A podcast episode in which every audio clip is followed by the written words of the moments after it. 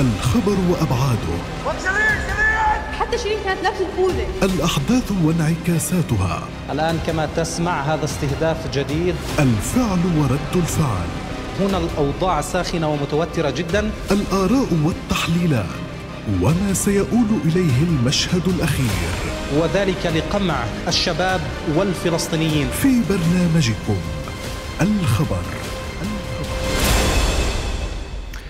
السلام عليكم ورحمة الله وبركاته، أهلا بكم إذن في إطلالة جديدة من برنامج الخبر، هذا البرنامج الإخباري الذي نطل عليكم فيه من أيام السبت من كل أسبوع عند دقات الساعة الثالثة مساء، فيه نناقش الخبر وما وراءه.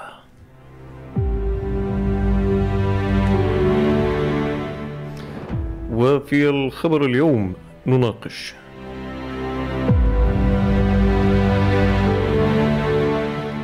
كنيست الاحتلال يناقش غدا مشروع قانون لسجن الفلسطينيين القاصرين دون سن الثانية عشر عاما.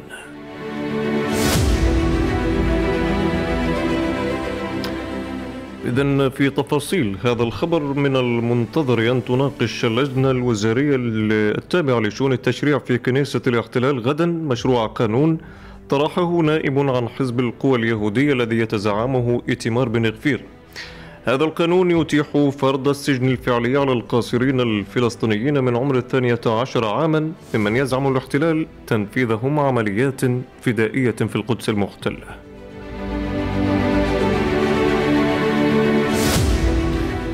وحاليا يفرض الاحتلال السجن الفعلي والسجن حتى انتهاء الإجراءات القانونية على القاصرين الفلسطينيين الذي يزعم أنهم ضالعين بعمليات فدائية ابتداء من عمر أو من عمر أربعة عشر عاما، بينما يطالب عضو الكنيسة عن حزب القوى اليهودية بخفض هذا العمر إلى اثني عشر عاما بدلا من إرسالهم إلى ما يسميها مؤسسات لإعادة التأهيل.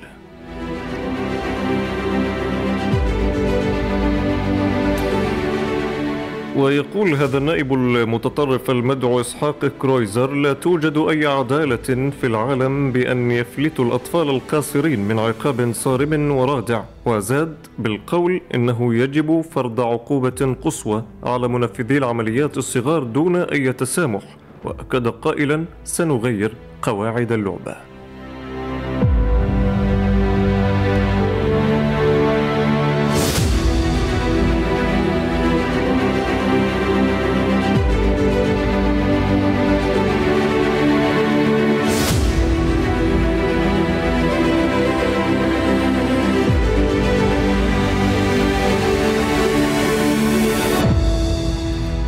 إذن حول هذا المشروع، هذا القانون، سيكون الحديث للخبر اليوم.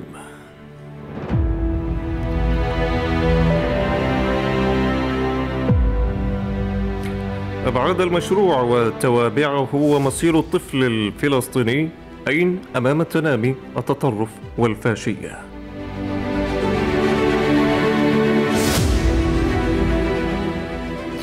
وسبل الصد والمواجهة.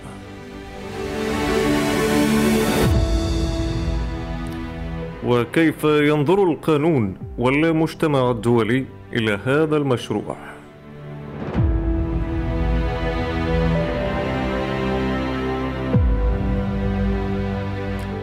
وما المطلوب فلسطينيا من القيادة على المستوى السياسي والفصائلي وحتى المستوى الشعبي؟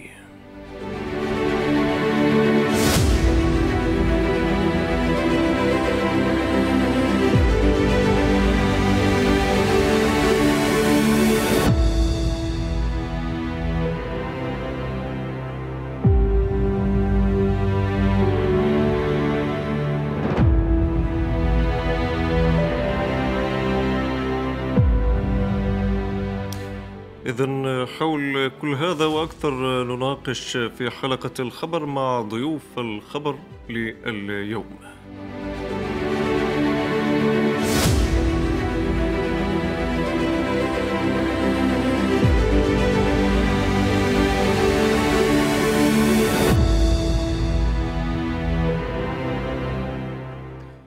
إذن حديث اليوم حول تفاصيل هذا الخبر. كنيست الاحتلال يناقش غدا مشروع قانون لسجن الفلسطينيين القاصرين دون السن الثانية عشر عاما، والذي من المنتظر أن تناقش فيه اللجنة الوزارية التابعة لشؤون التشريع في كنيست الاحتلال هذا المشروع المقدم من نائب عن حزب القوى اليهودية والذي يسمى إسحاق كرويزر. هذا المشروع الذي يناقش فرض السجن على القاصرين الفلسطينيين من القدس المحتلة، والذريعة هي تنفيذ عمليات فدائية. هذا القانون القانون الحالي الجاري العمل به في دولة الاحتلال هو السجن أو فرض أحكام بالسجن على الأطفال القاصرين دون سن الرابع عشر عاما، لكن هذا النائب طرح مشروع جديد له علاقة بخفض هذه السن القانونية وجعلها اثني عشر عاما تفرض على الأطفال، المزعم أنهم نفذوا عمليات فدائية في القدس المحتلة. إذن مشروع خطير تطرحه دولة الاحتلال وحكومة التطرف وحزب القوى اليهودية المتزعم من قبل المتطرف إيتمار بن غفير صوب وضد الأطفال الفلسطينيين، ما يمهد إلى مزيد من التطرف والفاشية بحق الشعب الفلسطيني وبحق الأطفال وبحق الطفولة. هذه الجريمة تتنافى مع كل القوانين الدولية والمعايير الحقوقية.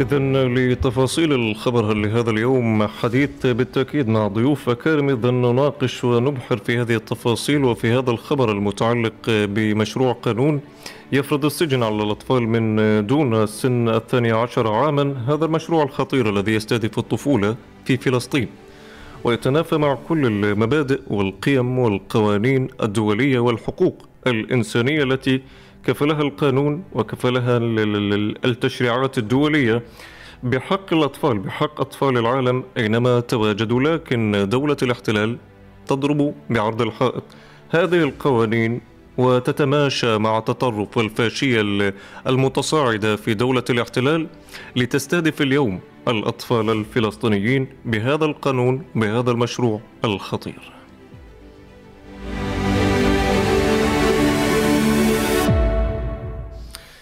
إذن اسمحوا لي بالترحيب بالدكتور نافذ المدهون الخبير والمختص في شأن القانون أو القانون الدولي. أهلا بك ومساء الخير دكتور نافذ. بالتأكيد مساء الخير. إذن دكتور، مشروع له علاقة بإصدار أحكام بالسجن على أطفال دون سن الثاني عشر عاما، لو في البداية تطلعنا أكثر على تفاصيل هذا المشروع من شق قانوني وكيف يعني دولة الاحتلال انتهكت القانون الدولي إذا ما شرعت هذا القانون المرتقب النظر فيه غدا في كنيسة الاحتلال؟ يعني واضح أنه الاحتلال مستمر في انتهاكاته لقواعد القانون الدولي، نظرا لأيضا تراخي المؤسسات الدولية في محاسبة هذا الاحتلال. وبناء عليه نلاحظ أن مشروع القانون هذا جاء مخالفا لاتفاقية حقوق الإنسان على حقوق الطفل عام تسعة وثمانين التي نصت بشكل واضح، نعم لعام تسعة وثمانين والتي نصت بشكل واضح على أن كل طفل يعني لم يبلغ الثامن عشر من عمره لا يجوز اعتقاله إلا وفق ظروف محددة وظروف معينة. وبالتالي هذا القانون ضمن القوانين العنصرية التي صنها الاحتلال، ليس جديدا وليس غريبا على هذا الاحتلال أن يقوم بهذه الخطوة، ولكن ما المطلوب دوليا؟ أعتقد أن مؤسسات الدفاع عن حقوق الطفل مطالبة الآن بشكل واضح أن تعارض هذه الخطوة باتجاه عدم إقرار هذا المشروع.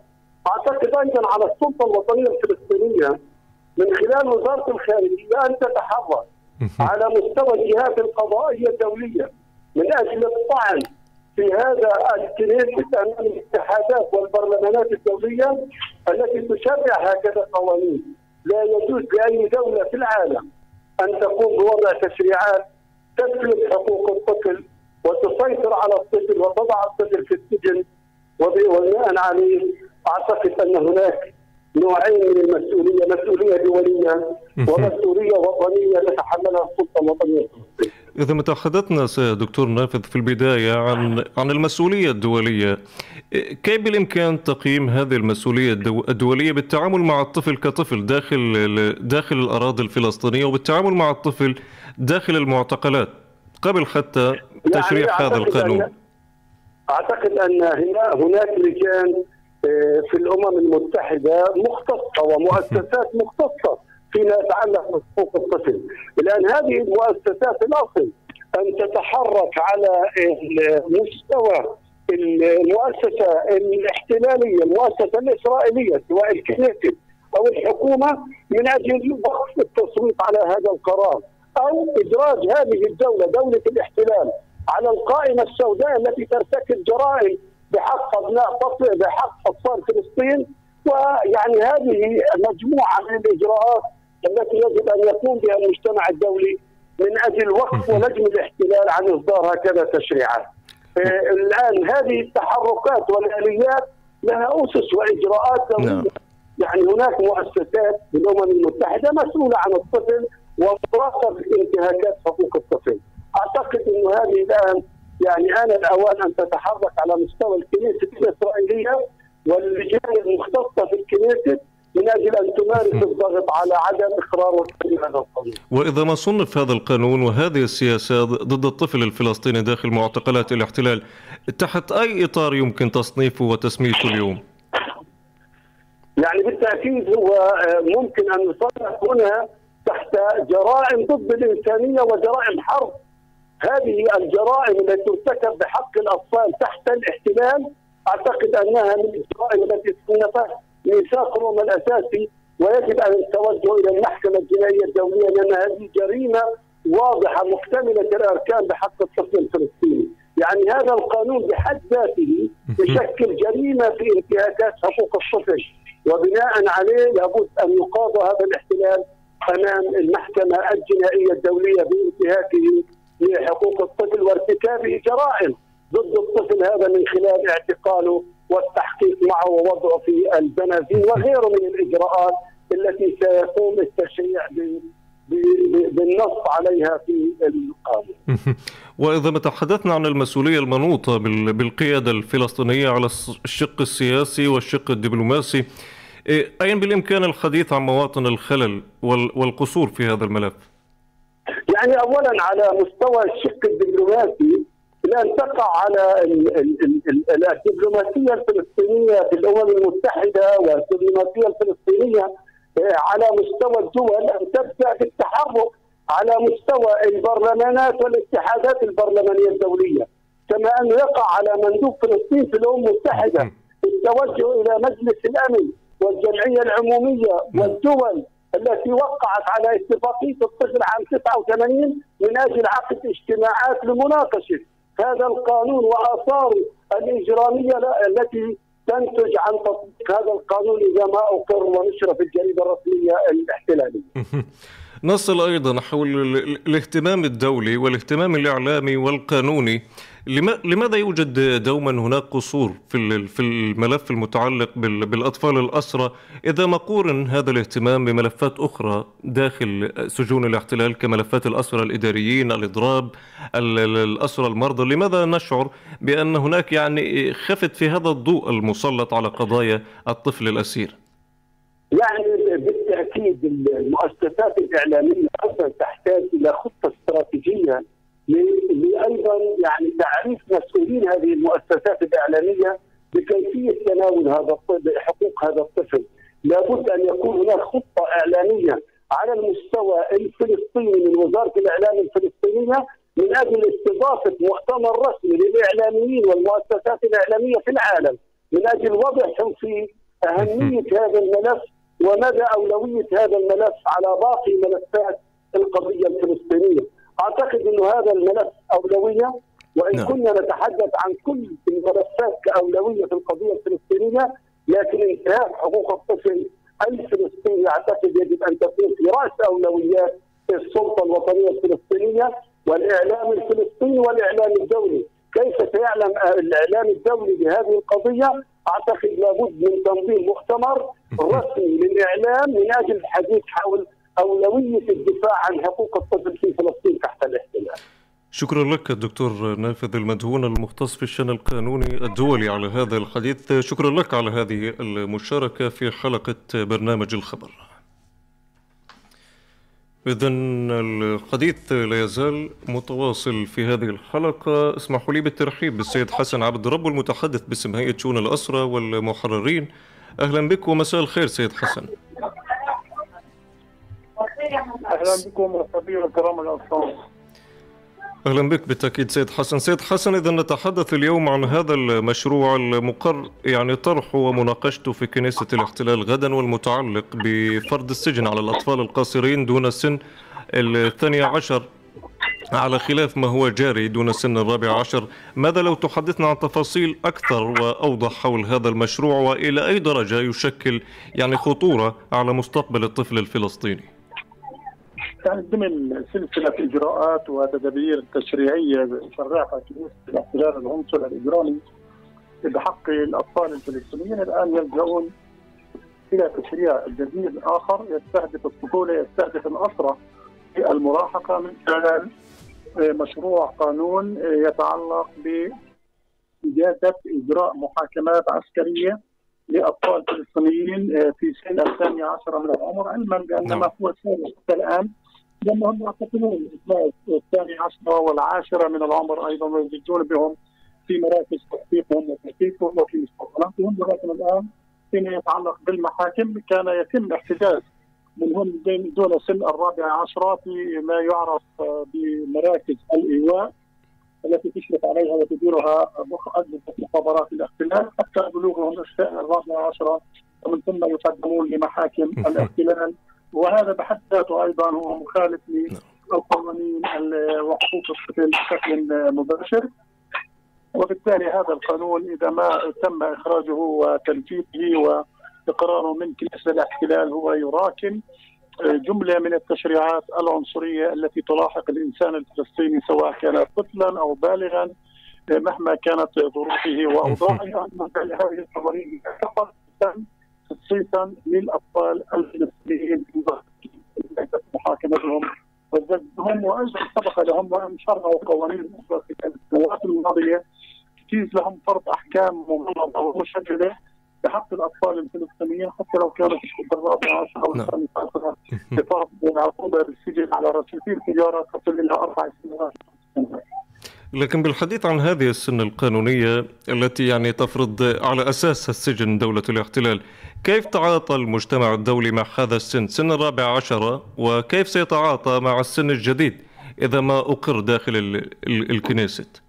يعني بكل وضوح وصراحه حتى الان لا يوجد اي رد فعل من اي منظمه او هيئه او مؤسسه قانونيه وانسانيه دوليه تعنى بحقوق الانسان او بحقوق الطفل بشكل مباشر، وبالتالي هذا الموضوع على ما يبدو هناك البعض قد ينتظر حتى يتم التشريع والبعض الاخر قد يغمض عينيه عن ما يجري من تشريعات عنصريه، ولكن هنا تقع وتشمل المسؤوليه الوطنيه الفلسطينيه من الكل الوطني أهمية إثارة هذا الموضوع والتركيز عليه في كل الخطاب السياسي الإعلامي أمام العالم، وأعتقد أن وزارة الخارجية الفلسطينية كانت قد شرعت بخطوات أولية في هذا الموضوع بإطلاع المجتمع الدولي على طبيعة هذا التشريع العنصري الإجرامي ضد الأطفال الفلسطينيين. ماذا لو تحدثنا عن القوام الشامل لهذه المسؤولية؟ لأنه من الملاحظ سيد حسن أن الاهتمام بملف الأسرى الأطفال لا يوازي الاهتمام بملفات أخرى لها علاقة بالأسرى كالإداريين والمضربين والمرضى. نرى هنا قصور، هذا القصور بالتأكيد قصور جمعي وهذه مسؤولية جماعية. ما القوام المطلوب لتفعيل هذه القضية وزيادة الوعي حولها، الوعي الشعبي والوعي الإعلامي والحقوقي حول ملف الأسرى الأطفال؟ يعني بكل تأكيد هذه القضية تحتاج إلى جهد جماعي، كما هي قضية الأسرى برمتها وبكل تفاصيلها وحيثياتها قضية جامعة وموحدة للموقف الوطني الفلسطيني من مختلف مشارب الوطنية السياسية. أيضا مواجهة هذه التشريعات العنصرية سواء في تستهدف الأطفال أو غيرهم تحتاج إلى بذل المزيد من الجهد، ومهما قدم من جهد بكل وضوح في هذا هناك تخصيص، هناك الحاجه الى بذل المزيد من الجهود وتوظيف كل الادوات اللازمه على الصعيد الدبلوماسي والسياسي والاعلامي والشعبي ايضا والمؤسسات كل في مجاله بهدف اطلاع المجتمع الدولي على طبيعه الاحتلال العنصريه في التعامل مع الأسرى. سيد حسن، دعنا ننتقل إليك أو معك إلى سياق أخير وآخر حول إعلان الأسرى الإداريين تعليق الإضراب. ما تفاصيل هذا البيان وهذا الإعلان، وهل رضخت إدارة السجون لجميع المطالب أم كيف يعني تبدو الحوارات التي جرت وبناء على ذلك تم تعليق الإضراب؟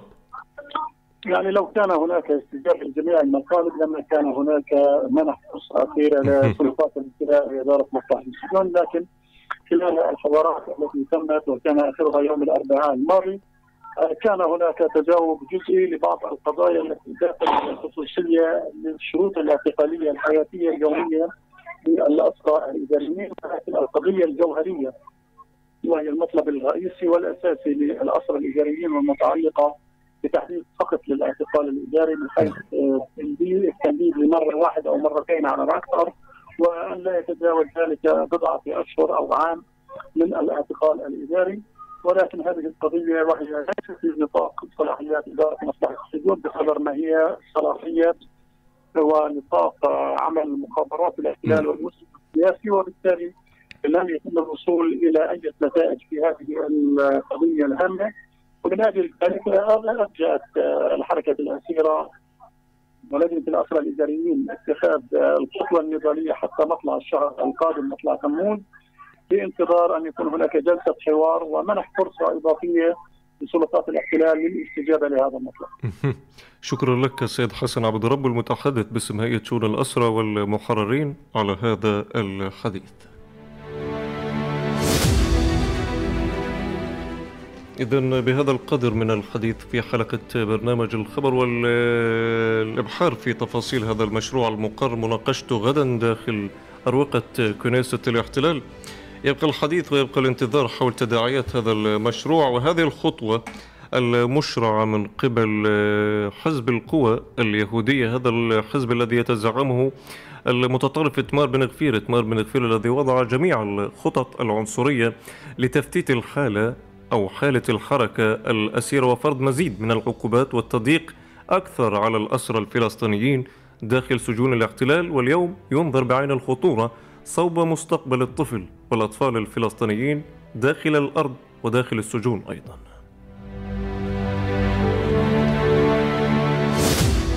إذن أشكر الضيوف الأكارم الذي كانوا معي خلال هذه الحلقة عبر الخط الهاتفي، السيد حسن عبد الرب المتحدث باسم هيئة شؤون الأسرى والمحررين، والدكتور نافذ المدهون الخبير في الشأن القانوني الدولي. إذن بهذا القدر من الحديث في حلقة برنامج الخبر نصل إلى ختام الخبر لهذا اليوم. إذن في حلقة قادمة وتفاصيل في خبر آخر نلتقي بالتأكيد، إلى ذاك الموعد وكل موعد دمتم بخير وإلى اللقاء. الخبر وأبعاده، حتى شريكات نفس القوة، الأحداث وانعكاساتها. الآن كما تسمع هذا استهداف جديد، الفعل ورد الفعل، هنا الأوضاع ساخنة ومتوترة جدا، الآراء والتحليلات وما سيؤول إليه المشهد الأخير، وذلك لقمع الشباب والفلسطينيين في برنامجكم الخبر.